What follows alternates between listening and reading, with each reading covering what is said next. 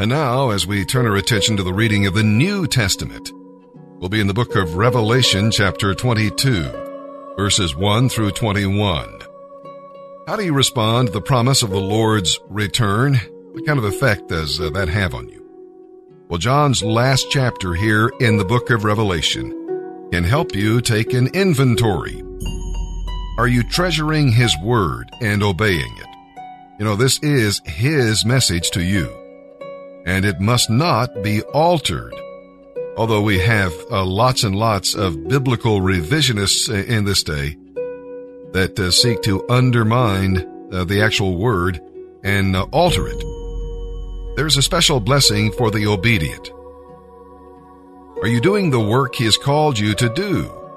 You know, He promises to reward faithful servants. And uh, here's a, a tough question.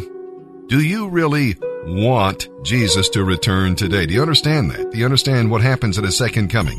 Do you love His appearing? You know, everything will be changed and your life and the life of everybody else on the planet uh, will be much better if Jesus were to come today, would you be disappointed and your plans be upset?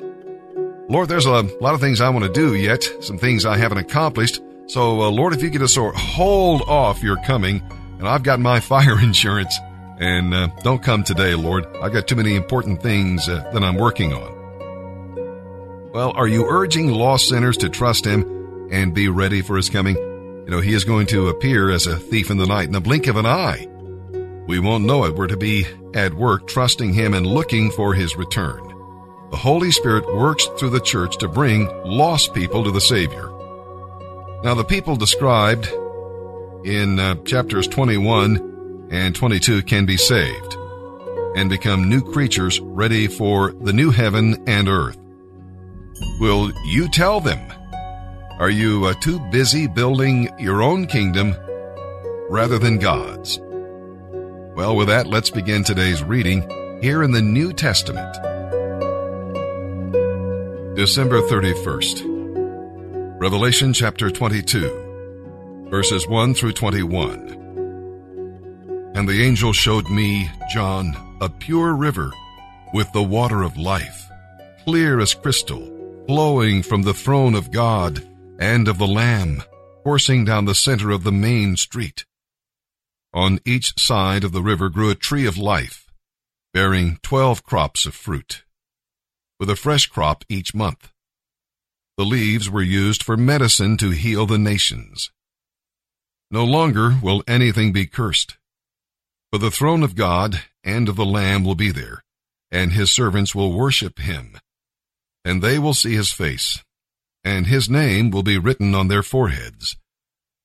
And there will be no night there no need for lamps or sun. For the Lord God will shine on them, and they will reign for ever and ever. Then the angel said to me, These words are trustworthy and true. The Lord God, who tells his prophets what the future holds, has sent his angel to tell you what will happen soon. Look, I am coming soon. Blessed are those who obey the prophecy written in this scroll. I, John, am the one who saw and heard all these things. And when I saw and heard these things, I fell down to worship the angel who showed them to me. But again he said, No, don't worship me. I am a servant of God, just like you and your brothers, the prophets, as well as all who obey what is written in this scroll. Worship God. Then he instructed me, Do not seal up the prophetic words you have written, for the time is near. Let the one who is doing wrong continue to do wrong.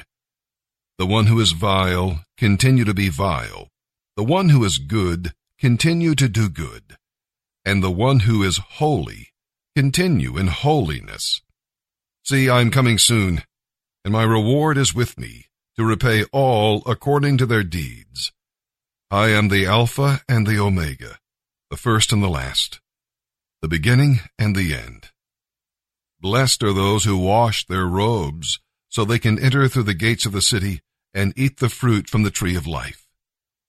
Outside the city are the dogs, the sorcerers, the sexually immoral, the murderers, the idol worshippers, and all who love to live a lie. I, Jesus, have sent my angel to give you this message for the churches. I am both the source of David and the heir to his throne.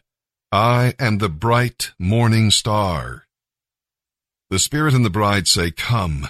Let each one who hears them say, Come. Let the thirsty ones come. Anyone who wants to, let them come and drink the water of life without charge. And I solemnly declare to everyone who hears the prophetic words of this book, if anyone adds anything to what is written here, God will add to that person the plagues described in this book. And if anyone removes any of the words of this prophetic book, God will remove that person's share in the tree of life and in the holy city that are described in this book. He who is the faithful witness to all these things says, Yes, I am coming soon. Amen. Come, Lord Jesus.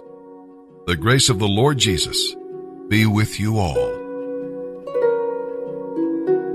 Psalm 150, verses 1 through 6. It's only right that the closing song in the Hebrew hymnal be an invitation to praise the Lord. The word praise is used 13 times here in this chapter. Where should we praise Him? Locally and universally, in the temple and in the vast heavens. In other words, wherever you are, whatever you're doing, praise the Lord. Why should we praise Him? Because of what He does and who He is, the better you know God's character and works, His person, the more you'll praise Him and the more you'll enjoy praising Him. How should we praise Him? Good question. Well, the Bible tells us with voices and instruments, including the cymbals, and we're supposed to play them all loudly. We're to praise Him with our bodies, expressing the joy we feel within. The whole person should be one living sacrifice that praises the Lord. Who should praise him? Well, everything that has breath, the Bible says. Everything that has breath. But things that do not have breath praise him as well. Even the rocks will cry out. So we have even more reason to do so because we're made in his image. Our breath comes from him. So we ought to use it to praise his name. Breath is the weakest thing we have but uh, we can devote it to the highest service, and that is praising the Lord. Psalm 150, verses 1 through 6. Praise the Lord. Praise God in his heavenly dwelling. Praise him in his mighty heaven. Praise him for his mighty works. Praise his unequaled greatness.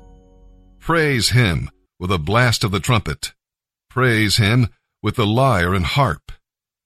Praise him with the tambourine and dancing. Praise him with stringed instruments and flutes. Praise him with a clash of cymbals. Praise him with loud, clanging cymbals. Let everything that lives sing praises to the Lord. Praise the Lord. Proverbs 31, verses 25 through 31. She is clothed with strength and dignity, and she laughs with no fear of the future. When she speaks, her words are wise, and kindness is the rule when she gives instructions. She carefully watches all that goes on in her household and does not have to bear the consequences of laziness. Her children stand and bless her. Her husband praises her there are many virtuous and capable women in the world, but you surpass them all. Charm is deceptive, and beauty does not last. But a woman who fears the Lord will be greatly praised. Reward for all she has done. Let her deeds publicly declare her praise.